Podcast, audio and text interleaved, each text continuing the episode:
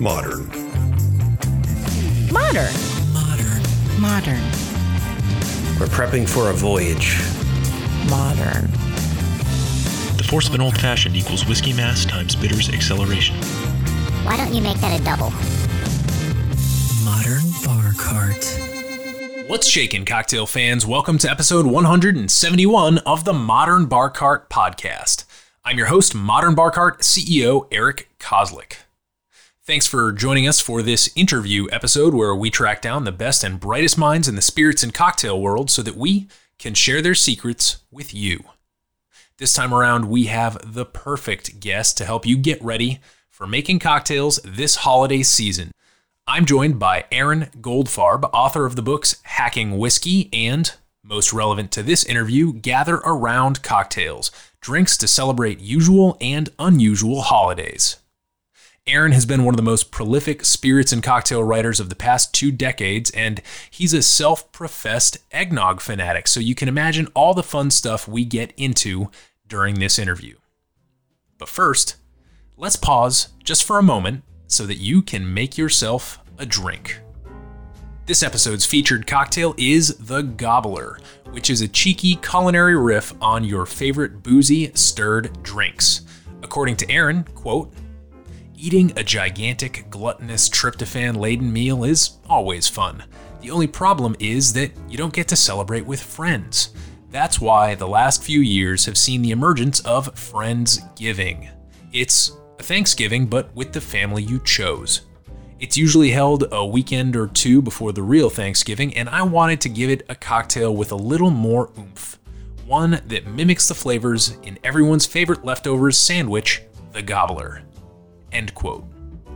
To make this large format cocktail, you'll need one and a half cups, i.e., 12 ounces, i.e., about half a bottle of Wild Turkey 101 bourbon, four ounces of Laird's Applejack, which is an American apple brandy, four ounces of spiced cranberry syrup, which we'll cover in a second, and 24 dashes of celery bitters, about three dashes per drink.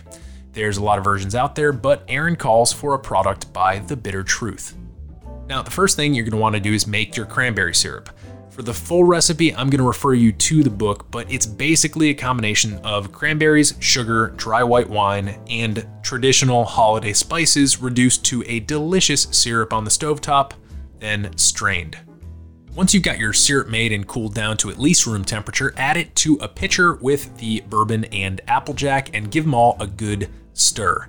You'll serve this drink on the rocks by pouring two and a half ounces of your booze and syrup mixture into the glass and then topping with three dashes of celery bitters and the coup de grace, a stuffing cube garnish. You're also going to want to make these ahead of time, but they're super easy. According to Aaron, all you need to do is preheat your oven to 400 degrees, mold and cut your favorite stuffing recipe into one inch cubes, place them on a baking sheet and drizzle with olive oil, and then pop them in the oven.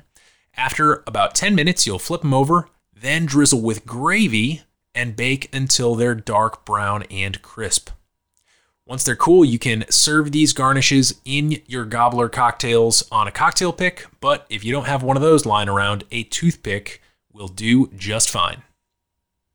So, now that you're all set up with a large format cocktail to impress your friends and family this Thanksgiving, let's turn our attention back to the interview. In this convivial and wide ranging chat with drinks writer Aaron Goldfarb, some of the topics we discuss include Aaron's experience writing for major publications in the drink space beginning in the early 2000s, straight through the cocktail renaissance to today, including his recent Tales of the Cocktail Spirited Award for Best Cocktail and Spirits Writing. The story of Gather Around Cocktails, which started with an eggnog obsession and grew into a book that's on a mission to make parties more fun and less lame. Of course, we dig into eggnog a bit, talking about the most important tools and techniques for batching this rich, creamy drink, and even some of the surprising ingredients you can use as dietary substitutes. Looking at you, avocado. Then we take a trip around the calendar year, dipping in and out of seasons and occasions for drinking and learning about the little things you can do to crank your most festive occasions straight to 11. We talk about everything from my yearly tradition of wearing tricorn hats and drinking colonial era punch while watching The Patriot every 4th of July to the innovative cocktails that Aaron and others have designed to complement traditional Jewish holidays, which can sometimes be solemn occasions. Along the way, we cover why the gimlet is the perfect quarantine drink, how to order a frozen daiquiri in the style of Hunter S. Thompson, and much, much more. Pound for Pound Gather Around Cocktails is one of the most fun and technically useful cocktail books I've come across in a long time. So if you're trying to moderate your book purchases, I hope that my recommendation and the sleek profile of this annually self renewing reference guide will tip the scales in favor of adding it to your collection. With that, it's my pleasure to present this festive interview with spirits and cocktail writer Aaron Goldfarb. Aaron, welcome to the podcast. Thanks for having me. So, as we like to do here, could you just, before we jump into gather around cocktails, just introduce yourself to our listeners and explain who you are and what you do?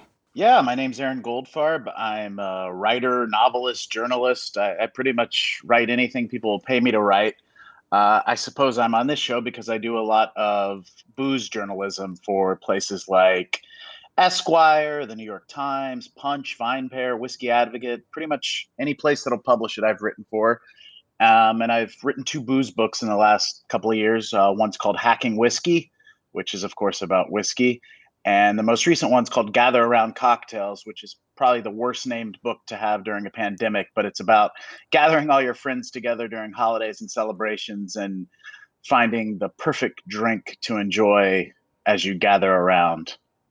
Yeah. Um, well, obviously, the holidays are approaching, so that was certainly uh, one of the occasions why we wanted to reach out and, and, and have this interview. But before we jump into that, I, I wanted to just ask you to speak a little bit about your experiences and your career in um, spirits and cocktail journalism because you write for a number of outlets that I tend to find highly reputable. And for context, when I'm, you know, Googling around for cocktail recipes or trying to figure out what trusted source to use, like a lot of the ones on your resume happen to be the ones that I go to. So, um, can you just talk a little bit about, I guess, what good booze journalism is and maybe what you strive to do in that space and maybe any any like relative uh, relevant experiences in, in, that vein yeah absolutely um, well you know i'm a freelance writer and i've always been a freelance writer which means i'll write anywhere i'll i'll write for non-reputable places too believe me and i i certainly have um, you know just like there's been a cocktail revolution of the last two decades, just like craft beer has emerged, just like bourbon has again started booming. Uh, there's been a reemergence of places to write about alcohol. I mean, I graduated college in 2001, and that that was certainly not a career plan nor a job you could really have. Uh, I'm not even sure what was being published in 2001 because I wouldn't have been reading it. Um, I think Whiskey Advocate was still around then, maybe Wine Spectator, but there was not a lot of places to write about these things. Uh, I was naturally, you know, a fan of of drinking. I was trying to become a writer. I was trying to become a screenwriter. I was trying to become a novelist. I, I did end up writing a few novels, and through my writing journey in New York, I was visiting craft beer bars. I was enjoying all the bourbons that were hitting the market. I, I mean, I remember when when you know Pappy was was on shelves. I was going to all the cocktail bars that were were coming out in New York. New York was kind of where the cocktail renaissance began right around the time I got out of college, in fact. And, and I certainly couldn't afford $15 drinks then, but I was lucky enough to have friends that would buy them for me. So, you know, naturally, I, I, I built an expertise or at least a knowledge without much plans to ever write about it. Um, and I kind of fell accidentally into it. Uh, you know, I wrote a few novels, and Esquire liked my writing and asked me if I would be up for writing anything for them. And I kind of just appointed myself the guy who was going to write about craft beer at the time, which I was really into. David Wondrich was writing about cocktails then. And I gradually kind of grew more into a whiskey writer and a cocktail writer. I looked around at the landscape and you had guys like David Wondrich and Robert Simonson who were experts on the history of cocktails. And I said to myself, well, I'm never going to be that good or that knowledgeable. So I, I need a different tact. So, you know, I've always kind of been a guy who's looking at what's trendy, what what are people talking about online. I, you know, I was an early writer to start tracking bourbon secondary market on Facebook and on eBay and on forums throughout. And that's kind of the niche I fell into. Yeah, I, I love that. Uh, I love that as you're talking about your career, you're like, you're like, well, I guess Wondrich and Simonson are over there, so I'll be over here. Uh, it, it's quite you know for for for listeners. I many of our listeners are familiar with those guys and, and their work, but it's um you know back in the time when you started it, it was sort of a scarce landscape, and and now the um both I think the signal and the noise in the space are both stronger, uh, and so it's not it's not that you can't find good journalism out there. It's just that you know, I, I, I think you need to do a little bit of trial and error as a consumer, and you need to find um, the publications that tend to resonate with you. For me, Punch and Imbibe are sort of my two recipe publications. You know, if I if I have a recipe, I'm going to compare the Punch recipe and the Imbibe or the Imbibe recipe and see not so much what they differ on occasionally, but more what they have in common and sort of the historical high points that kind of get tagged along in there. And, and that is the two points that I normally use to make a line when I'm trying to advance a cocktail recipe on the podcast. So, um, the other thing I wanted to bring up is I recently listened to your episode on the Speakeasy. You uh, you're the recipient of a Spirited Award. Um, I am, yes. For which congratulations. Uh, you. Do you have the plate? I do. All right, we're gonna see this plate here. I keep it. I, I keep it close, much to my wife's consternation.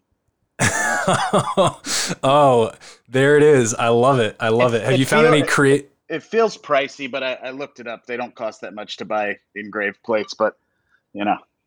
Well, hey, you know what? It's a it's it's more for the uh for the sort of the shock value being like, yeah, look at I got one of these things. Um, right. But uh, can you can you just talk a little bit about that article and just um, you know tell folks uh, what was so special about it?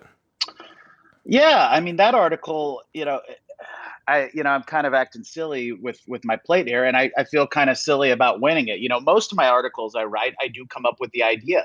This uh, article, my friend Lizzie Munro came up with the idea. She's she's got a, a, a good knack for knowing things I will will do do well with, and she doesn't even really have to tell me much other than, "Hey, go find Janae." And when she pitched that idea to me, I said, "Okay, this is going to be a real hit if I pull it off."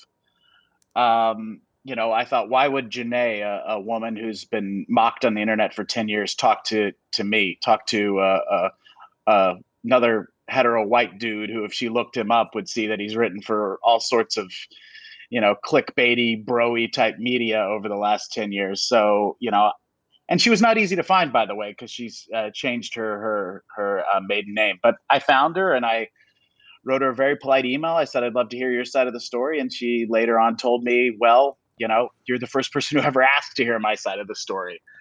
And um, she told me a great story. And I, I pretty much just wrote it down and put it in order. And it was one of the easier stories I've ever written. And it, it, people loved it. People were, people loved Janae though. They, they wanted to know what was happening to her. So it, it became a minor sensation. And I'm very grateful. Uh, so many people liked it. Yeah, and for context, for anyone who hasn't seen the article or, or heard of Janae, Janae was basically called in by a what was it mahalo.com, mahalo. or something yeah some some website that decided they want to publish a bunch of educational content on cocktails and uh, they did the thing where uh, that you know like you can pay people by the project or you can pay like by the amount of time. And, and they decided they were going to pay by the amount of time which normally means it's going to be more expensive but they decided they were just going to basically like lock her in a room for eight hours yeah. over the course of a couple days and do something like like what was the number of cocktail recipes was, that they uh, knocked out? it was 150 a day yeah. 100 cocktails on video no good ice. They have reusing ice, uh, just no like muddling with a wooden spoon. So um, we'll link to that article in the show notes page and, and probably at least one of those videos so that folks can go and see that. But basically, you know, it was a it was an early cocktail phenomenon that uh, that drew a lot of a lot of uh, eyebrow raises, but it also a lot of laughs. And and so I think in, in that that sort of weird alchemy of it gave it legs over the course of 10 years and made it one of the most popular, you know, YouTube cocktail videos series of all time. So um, it just kind of shows the the breadth and the scope of what we can write about in the spirits and cocktail world. It's not just you know who's drinking what. It's you know there are other sort of cultural phenomena, uh, and and that's one of the things that I enjoy about about your work. And I think that's a good segue to kind of talk about gather around cocktails um, because eh, like the thing that I immediately enjoyed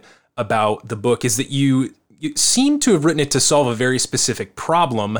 And uh, I'd love to hear you kind of articulate that problem that you kind of announce in the introduction, and then you know just give us uh, the approach that you took in the book.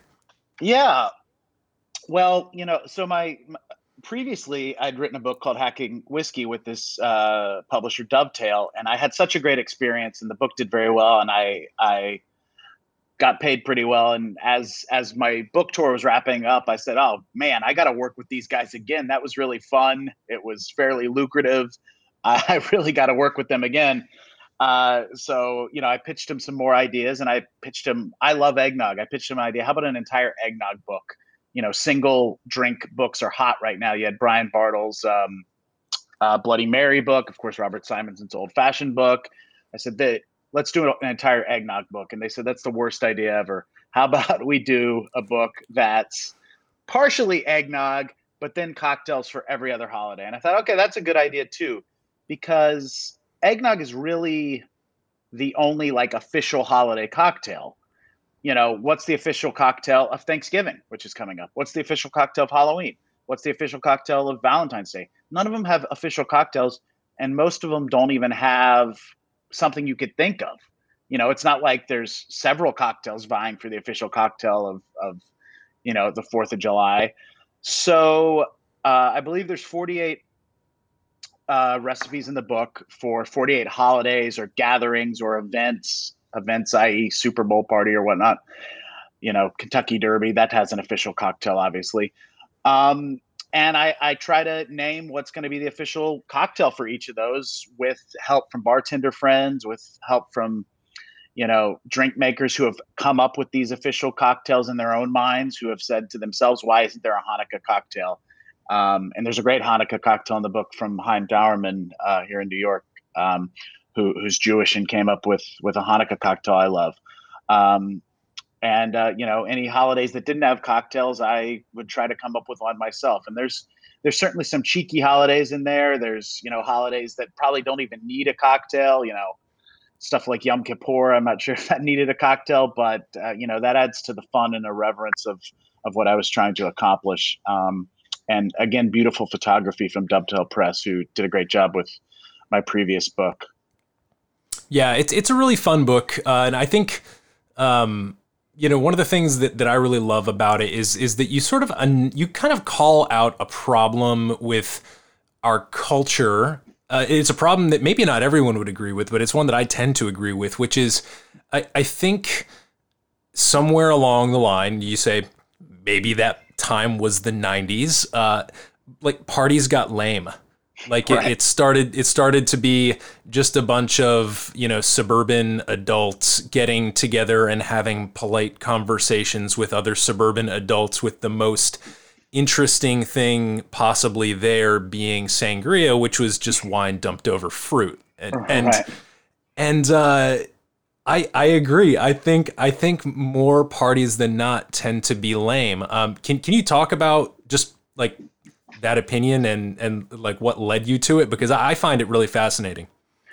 Yeah, I mean, when I started going to colleges first, I mean, parties first in college in the late '90s, and then as I became an adult and and moved to Manhattan in the early aughts, and I started going to these parties, you know, it it was, you know, show up with a six pack of Bud Light and plop it on a table, drop a bottle of Bacardi and a two liter of Diet Coke, and all right, this is the party. And I, I would always think to myself, man, this is, you know, I could do this on a street corner.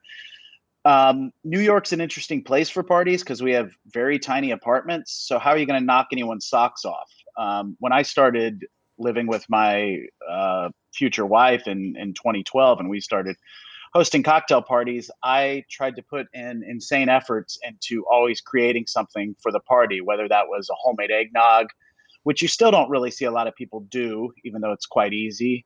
You know, mulled wine in, in winter, or you know, just putting out a big punch. Uh, you know, when we got married, I registered for a giant punch bowl, and and there's nothing easier and more fun than making a one of a kind punch. Uh, so that's what the book's pushing for. You know, don't just plop a, a few bottles of, of twenty dollar wine on your table and open a bag of Tostitos and, and call that a party.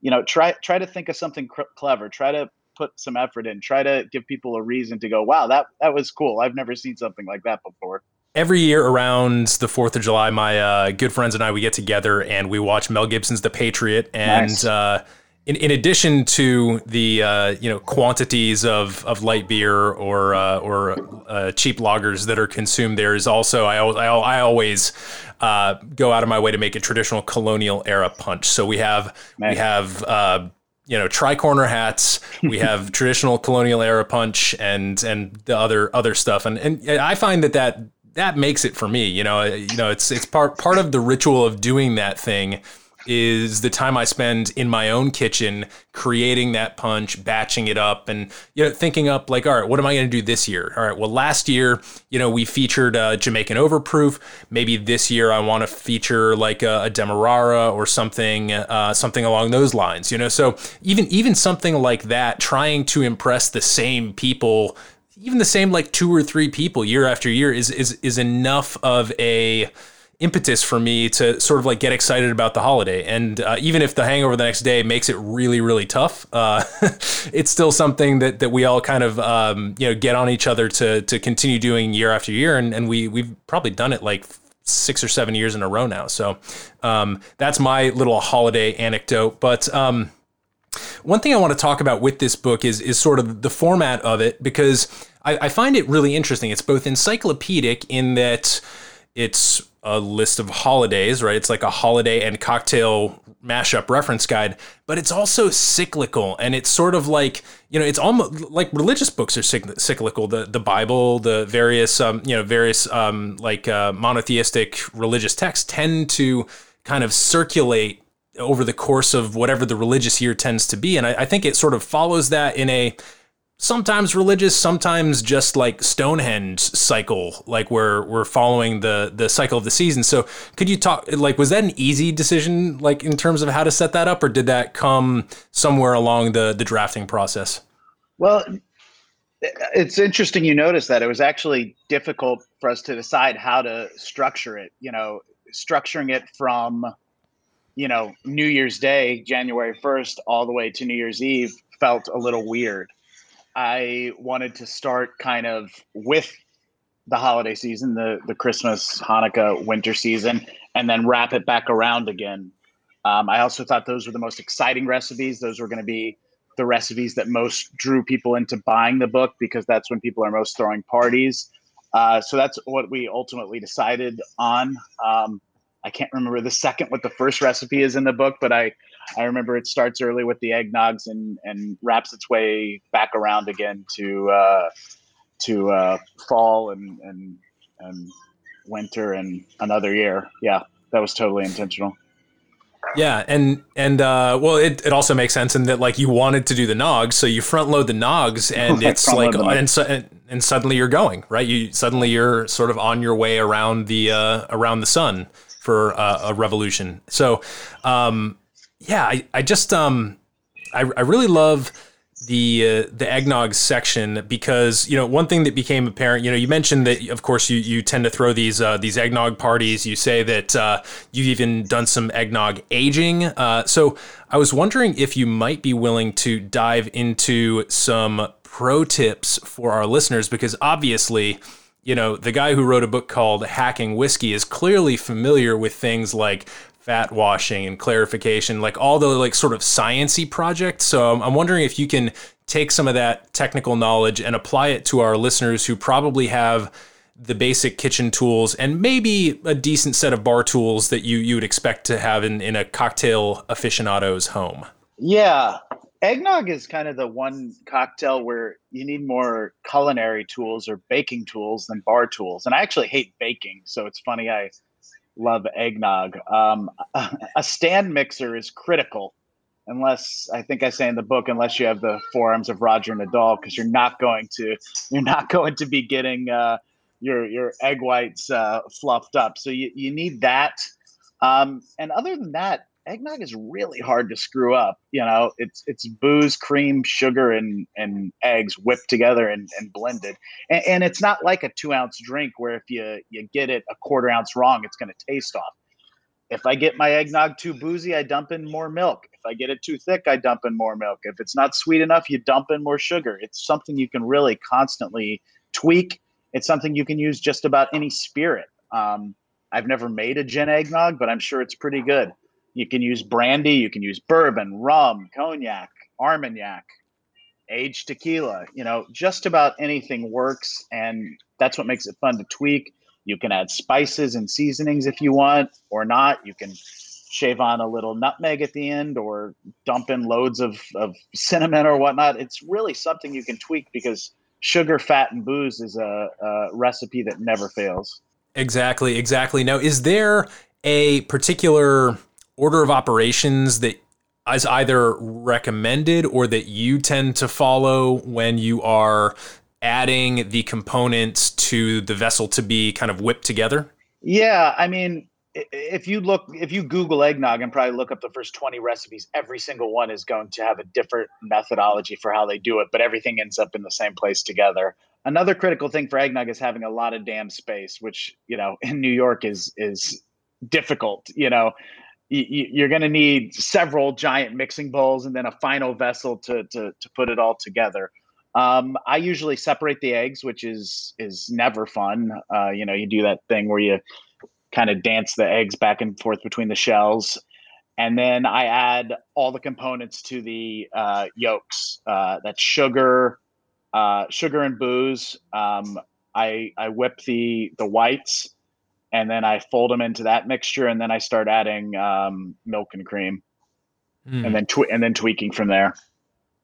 Yeah, and, and so that process in its in and of itself is inherently interesting because we have single serving what we might call approximations of nogs in in the flip format, right? That it's a you know you take a shot of booze, you take usually some sort of liqueur or amaro. I'm personally very partial to the Fernet flip.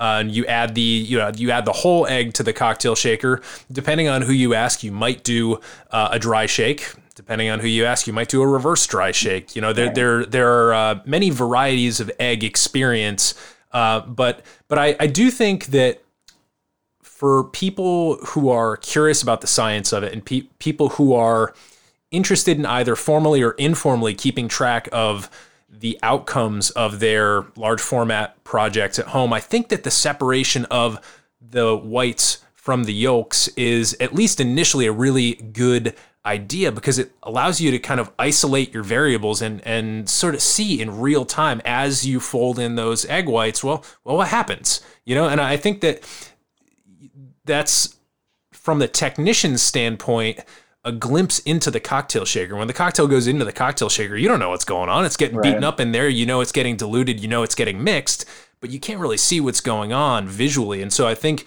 what's compelling to me about the the instructions that you just gave is that you kind of like really get to you can really kind of fine tune it and and see really engage with the process. Um, do you, do you have any um, recommendations in terms of um, service methods? Uh, hot, cold. If it's cold, are you going to serve the nog over ice?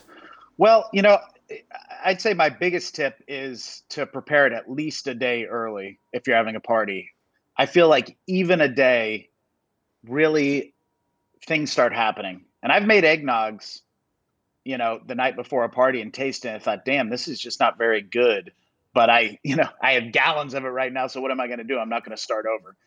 And throw it in the fridge. And, you know, 18 hours later, it's incredible because it mellows out.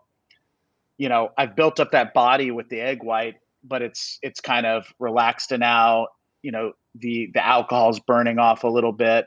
Uh, so I'd say throwing it in the fridge and letting it just mellow for for an overnight is is great. If you can mellow it for a week or two, even better.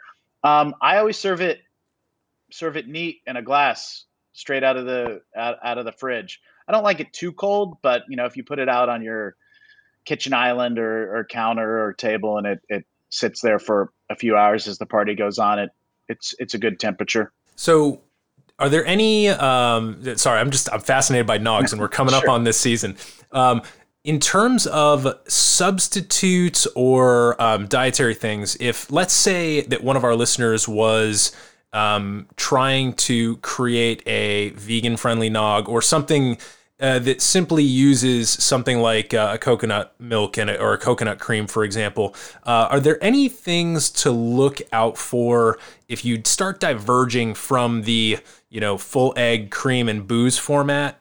Is there any format that that is is in your experience really easy to, to kind of morph into from the dietary perspective and or are there any things to kind of look out for and avoid? Well, you know, I haven't made a lot of vegan or you know vegan eggnogs in my life. Although there are two vegan eggnog recipes in the book, and both are quite good. Um, they use uh, avocados, which add a nice creaminess and richness, and don't impart that much flavor when you're you're adding booze and whatnot. So I'd say that's good. Um, I, I, believe there's there's egg replacements out there. I've I've never tried those, but you know, again, you know, I think the vegans and vegetarians know better than me what what simulates milk for them and what simulates eggs for them better better than I certainly do. You know, th- this if anything it's probably easier because you have no fear of curdling or separation when you're using um, non-eggs or non non-dairy products. But um, yeah, I mean it's it's it's like any drink, you know, slot something in for that creaminess, slot something in for the the fluffiness of the egg. You know, a lot of people use aquafaba in egg white drinks that um, if they're if they're vegan, that's uh, chickpea chickpea water. I've never heard of an aquafaba um, eggnog, and that would certainly take a a ton of uh, a ton of uh, chickpea water to to do. You start adding chickpea water and avocados, and and pretty soon I think you're going to have like a a Greek salad instead of an eggnog. But um, uh, yeah, you know, it's it's it can be done, and as I said, booze and fat always works. Yeah, and well, and I think uh, eggnogs too. I mean, eggnogs are supposed to be a little bit naughty. They're supposed to be a little bit cheeky. Right. You know, some you know, it's something that you would give a kid minus the booze. Yeah, and yeah. so well, you add the booze in there. It's basically you know, it's an it's a cold, it's an adult milkshake served holiday style, right? Um, well, that's great. I and I I love I love the nog section in your book. Um, I'm uh, you know I'm uh, I tend to maybe not every year, but I almost always make a coquito, which is yeah. sort of the Puerto, the Puerto Rican uh, equivalent there, using um, coconut milk and you know one of the various coconut sweeteners. Um, so so that that's also an option to look into if, if folks are um, on the on the dietary um, replacement train, kind of trying to figure out what exactly they can they can do to um, accommodate for their guests. So um, let's talk about some of the other drinks in your books. Um, as you went season by season, did you find yourself identifying like any trends or any common sets of ingredients that that you found yourself drawn to more than others? Because I know that when we speak with either our listeners or other guests they tend to say that they're seasonal drinkers and that their favorite cocktails for example vary season by season. So is that something that you encountered while writing the book? Well yeah of course. Um, you know I think it's interesting when most people talk about seasonal drinks they talk about what spirit they're using you know whiskey for the winter and maybe gin for the summer or whatnot. Um, i think the drinks are made more seasonal by by the modifiers by not the booze by what fruits and what juices are being used. You know you might add you know cucumber and lime in the summer to a punch where whereas you know there's a thanksgiving punch that has has cranberries and and rosemary and thyme in it so i think with with seasonal things you're looking for more what is what is being grown right now go to your local farmers market and, and buy what's there you, you know you're not going to probably have a winter peach punch, but you'd have a, a peach punch in the summer, for instance. So I think that's a, a good tip to just see what's at the farmer's market, what's being grown at the moment. Yeah, for sure. Um, and then one uh, we, we mentioned this earlier, but the um, the cocktails that were sort of specifically designed around the the Jewish holidays were Right. really compelling to me because you you don't see a whole lot of stuff out there. Now maybe on the day or the week, you know, preceding one of these these holidays, you'll see an article or two from a publication or two, and then they'll sort of fade into obscurity because chances are it's it's a custom cocktail um, that that just doesn't have legs, or it's such a close variation on a classic cocktail that people are like, eh, fine. What was it like creating those cocktails? And uh, can you just walk our listeners through a couple of them as exemplars? Yeah, absolutely. Well, I'm Jewish, if you couldn't guess from my last neg and, and my love of eggnog. Um, I, I love eggnog because I was, uh, you know, denied it as a, a young Jewish boy. So, um, but having said that, I I'd also love uh, some Jewish drinks for Jewish holidays, and and even though people don't believe it, Jews actually do like to drink a lot. Um, uh, so I, you know, I looked at the the Jewish holidays on the counter calendar, and you know, a lot of Jewish holidays are incredibly serious. They're not, they're not. Uh, we don't have mascots like the Easter Bunny or Santa Claus. We don't have, you know, giant spreads at Duane Reade with candies and pastels and whatnot. They're very serious. They're holidays where you don't eat food for 24 hours or you're in synagogue for six hours. Uh, so I had to identify the holidays where you'd even have the possibility of drinking. Um, Hanuk- Hanukkah is an obvious one, um, and as I mentioned, uh, Chaim Dauermann's um, uh, uh, cocktail, uh, which is meant to um, replicate a uh, uh. I don't, I don't even know how to pronounce it. I'm a Jew. It's it's kind of it's the fried jelly donut. That's kind of the second most favorite food stuff after latkes for Hanukkah, and it's it's a quite easy cocktail to make, both single serving and batched, and um, I enjoy that one. Um, uh, what else did I have? Purim is actually the Jewish drinking holiday. You're supposed to drink so heavily that you forget all the grievances held against us. Um, so for that one, um, I said to myself, well, uh, Hamantaschens are the most famous thing we eat on Purim. I wonder if anyone on planet Earth has ever made kind of a drinkable Hamantaschen. And I found this woman in Ohio who actually did. So that was just send her an email and let's let's get you in the book. Um, you know, she, so she makes she makes um, cocktail flavored Hamantaschens. Those are the kind of triangle cookies if you if you are not Jewish, which are typically in kind of boring like grandma flavors like poppy seed and prune and whatnot. So she makes like daiquiri hamantaschens and and margarita hamantaschens, and on the reverse she makes makes cocktails that that resemble those. And then uh, what what's the other holiday I have included? Can't remember. Oh, Passover, of course. Passover is another holiday where we drink. We're supposed to drink four glasses of, of wine during the the Seder. Well, you know, I'm not really a wine drinker, uh, and you know, a lot of younger people aren't. So I said to myself, what if what if there were four perfect cocktails we could drink during the uh, the Seder? Now, this is one I came up with myself, and um, Passover has lots of rules. You you ca actually can't drink grain based spirits on Passover. You can't eat bread. You're not supposed to eat leavened bread. Uh, you're supposed to eat matzah, of course. What you can drink is agave spirits because that's not grain. Um, so I made essentially a New York sour uh, using uh, tequila, egg white. E- eggs are a big part of the Seder plate, so that's an egg white drink as well. And then I made a haroset syrup. That's a kind of fruity little berry dish that's a side. And then it uh, includes a float of uh, kosher wine, so you do get a little wine in that cocktail. I love it. I love it. Uh, did did you ever think to uh, include a uh, a hangover after the uh, or a hangover remedy after the the Purim section? Hangover after the firm section. No, that's a good idea though. yeah, maybe maybe for the next the next print the next printing of the book, you you're gonna want to do that because if I've got Aaron Goldfarb encouraging me to uh, to get hammered on the day that I'm supposed to get hammered, I'm, I, I'd like I'd like a little bit of assistance the next day. Yeah, absolutely. Um, cool. I guess the next thing that we need to ask, kind of wrapping up here, is um, you know, you've got all these holidays, both religious and secular, both major and minor. You know, we've got the uh, we've got the Groundhog Day cocktail that uh, can be served warm or cold, yeah. depending on whether or not uh, whichever rodent is currently the artist known as Punxsutawney Phil sees his shadow. Right. Um, which I love. So like, you know, it gets it gets as as trivial as Groundhog Day and and as you know serious as as the Jewish high holidays and everything in between, both national and you know non-national. Um, are there any holidays that you either had to omit or that if you were to do another printing of the book that you would want to to slide in there with a cocktail?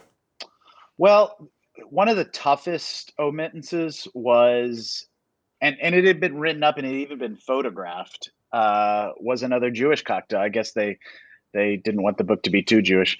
um, it was uh, it was uh, it was actually for Yom Kippur. Yom Kippur is the holiday where we fast for for the entire day, and uh, at the end of the holiday at uh, sunset, Jews have what's called break fast, uh, where after not eating all day, they kind of gorge themselves on typical Jewish foods, but often bagels and lox and and whatnot. So I thought, but but but there's never drinks at breakfast. Maybe there's a glass of wine or something, but there's never drinks.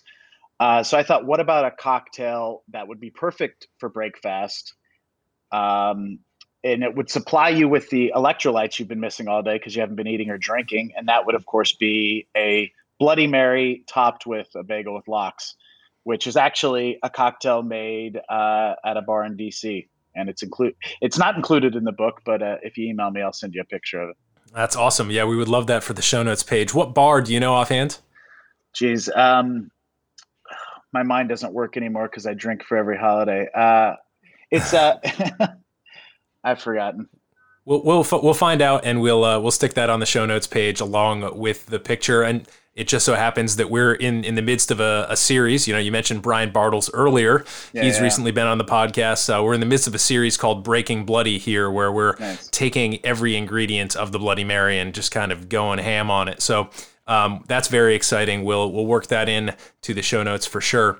Um, so. Uh, that kind of I think that kind of wraps up the book rather nicely. I mean, it's it's a uh, it's a pretty efficient, sleek little guide. It does exactly what it says it's going to do. It gives you a it gives you a cocktail for every holiday. Uh, is there anything else that you want to share about that before we jump into a, few, a few quick lightning round questions here? Uh, no. Um, you know, as you said, it's slim. It's it's the the recipes are kind of showstoppers, but they're not particularly difficult. You don't need to know any weird skills. A lot of them are large batch cocktails, which pretty much mean overturning bottles into giant vessels, whether that's you know igloo coolers or punch bowls or whatever. It, these are kind of foolproof recipes that you really can't screw up, and you don't need a lot of tools or techniques to to, to make, but they're still quite interesting. Yeah, yeah, and, and that's actually uh, precisely what I love so much about it is that from a technical standpoint, I feel that I am probably above average in terms of my ability to execute things. Uh, and I found the recipes still really compelling and, and, and very very artistic in, in, in their own way. Uh, but you're right. There's there's really a very low bar in terms of what you actually need. You can find it at the grocery store. You don't even have to go to a cocktail or you know mixology shop to uh, right. to pick anything up. So um, we'll have links to gather around cocktails on the show notes page, of course, and um, I'm sure that you can uh, purchase it at all major booksellers, right? Absolutely. Some minor awesome. ones too.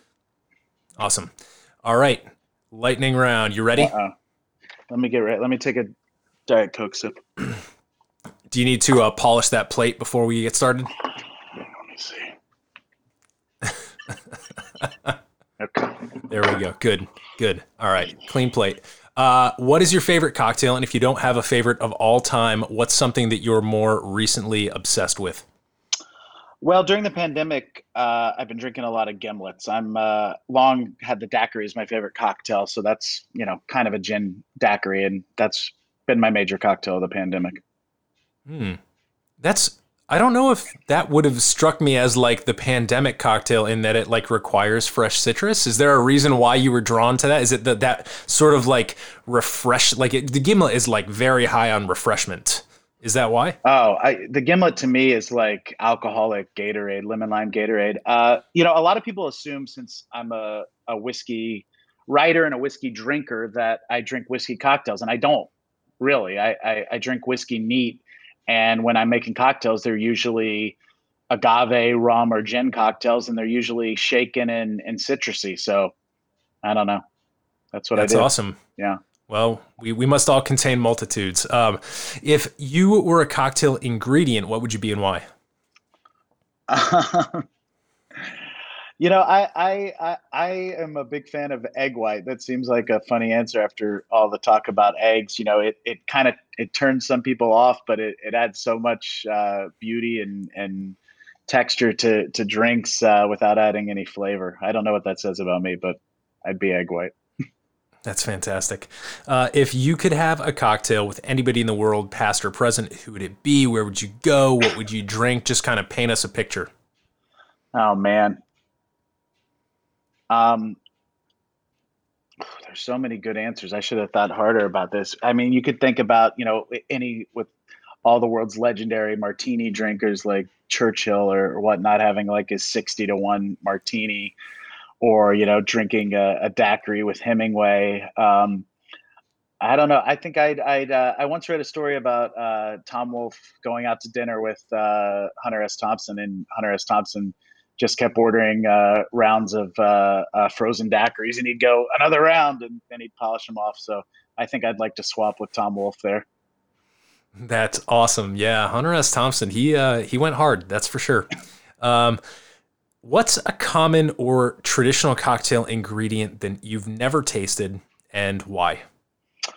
I never got around to tasting the. I don't know if it's common those um, charcoal activated cocktails that were hot for a while. I don't know. They kind of grossed me out, and I guess, I guess their time is kind of past right now. But I, am still seeing people making them, even though some people say they kill you. But I, have never had one, and I plan to never have one. Yeah, I mean they uh, they always make an appearance around Halloween because they turn things black. Um, right. I also have never had one uh, because, like I, I know that it's probably not going to if it's at a reputable place, but it just right. looks like the sort of thing that would turn your entire mouth black. Yeah. You know, so you don't want to like just like it's nothing, uh, yeah, it's nothing, just, appeal, nothing appealing to me about them. Yeah, for sure. Last up here, do you have any unusual or controversial beliefs in the spirits and cocktail space? I have a couple. And I Number one, I hate canned cocktails, and I cannot believe this trend is catching on. And I can't believe every single booze writer is writing stories about how great uh, canned cocktails are. We, you know, we've spent the last twenty years kind of rebelling against non-fresh ingredients and all this crap, and now all of a sudden everyone's putting canned cocktails on the market, and people are acting like you know we should be celebrating them. You know, I just told you I make gimlets; they're not very hard to make. You know it's cutting a lime, it's squeezing, it's shaking. It takes about a minute. So I, I just can't get into these canned cocktails, and I, I can't believe that's a controversial opinion. Uh, yeah, well, you, are gonna have to um, find a time to meet up with Elayne Duff and fight her because uh, she she thinks that uh, bars should have a, a, canned cocktail section on the menu, and uh, you know, it's it, it it's funny. Uh, they just started at, at ADI. They just started um, this past year, uh, actually opening it up to uh, judging for RTDs. And you know, I, one of the more interesting things that I learned in in actually evaluating some of those is the importance of carbonation. Uh, yeah. And that if if it is a cocktail that needs to be carbonated, generally speaking, I think that's where most of them lose their points. And and to your point, like what's easier than cracking, you know, a maybe a Topo Chico. Like if you're a, if you're a carbonation nut, like go out of your way to get one of the more better carbonated waters that is still generally pretty available, and then making your you know nice highball with that your your booze and maybe a pinch of salt. Like I don't see too too much more difficulty with that method rather than you know cracking open a canned cocktail, a canned highball, for example, and having a subpar experience. To me, the work to benefit, you know, cost benefit ratio there is highly in favor of the DIY approach. Yeah, absolutely. I mean, you know, I suppose they're for when you're on the road, but you know, there's been there's been a thing called canned beer that's long worked at uh, you know sports stadiums and when you're drinking in the park or on a train. So I'm gonna stick with that. Uh, really boozy canned cocktails are also weird to me. I, I just don't get them. I've never, you know, felt like I needed to drink a, a, a Sazerac while I was, you know, hanging on the street corner. But I don't know. They're they're doing well, and if they're they're making money for people that are struggling, that's fine. But I just don't get them. Gotcha. Um, well, you're certainly not alone in that camp. Um, even it, it, it's gonna, it's a very divisive camp, but but you're certainly not alone on on your side of that line. So, Aaron, thank you for your time today. Uh, for those of our listeners who want to uh, jump on social media or the internet and give you a hard time about uh, your stance on canned cocktails, where can they find you to uh, to yell at you? Well, what's going to happen is uh, a lot of publicists are going to send me nasty emails over the next few weeks. Uh, um, but you can find me on Twitter, Aaron Goldfarb. I don't tweet anything controversial that'll get me canceled. So if you're coming for that, it's not going to happen. I'm on Instagram, also Aaron Goldfarb. I tweet pictures of the booze I'm drinking and whatever things my children are doing. So that's that. Awesome. So we'll have links to, uh, of course, the book, of course, all of your social media handles on the show notes page over at modernbarcart.com forward slash podcast. So please head on over there if you want to uh, cruise along and, and check out uh, some of the things that we talked about in this episode, as well as things like, uh, you know, pictures of the drink that didn't quite make it into Gather Around Cocktails. So, Aaron, once again, thanks so much for being on the podcast. Absolutely. Thanks for having me.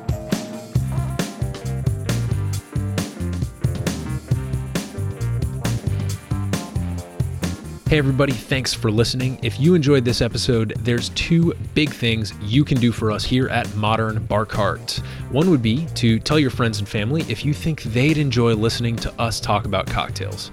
And if they don't download podcasts, they can always stream our episodes on their desktop directly from the show notes page at modernbarcart.com. The other thing you can do to help would be to head on over to iTunes or wherever you download your podcasts and leave us a review. Five stars are great, but we're more interested in your feedback. And the beauty is, the more reviews we have, the easier it will be for other folks out there to learn about our show. We're trying to start a cocktail revolution here, and by spreading the word, you're helping us fight the good fight. You can always reach us by emailing podcast at modernbarcart.com if you're looking for cocktail or bartending advice, or if you're a pro who would like to pull up a mic and be interviewed for all to hear. Also, definitely follow us on Instagram and Facebook at Modern Bar Cart for cocktail porn, recipes, and entertaining tips. And keep an eye out for new product releases and special offers, which are happening all the time.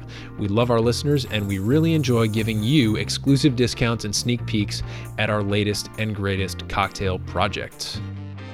This episode may be over, but for you, the mixological fun and adventures are just beginning, so remember, folks, drink responsibly and experiment boldly.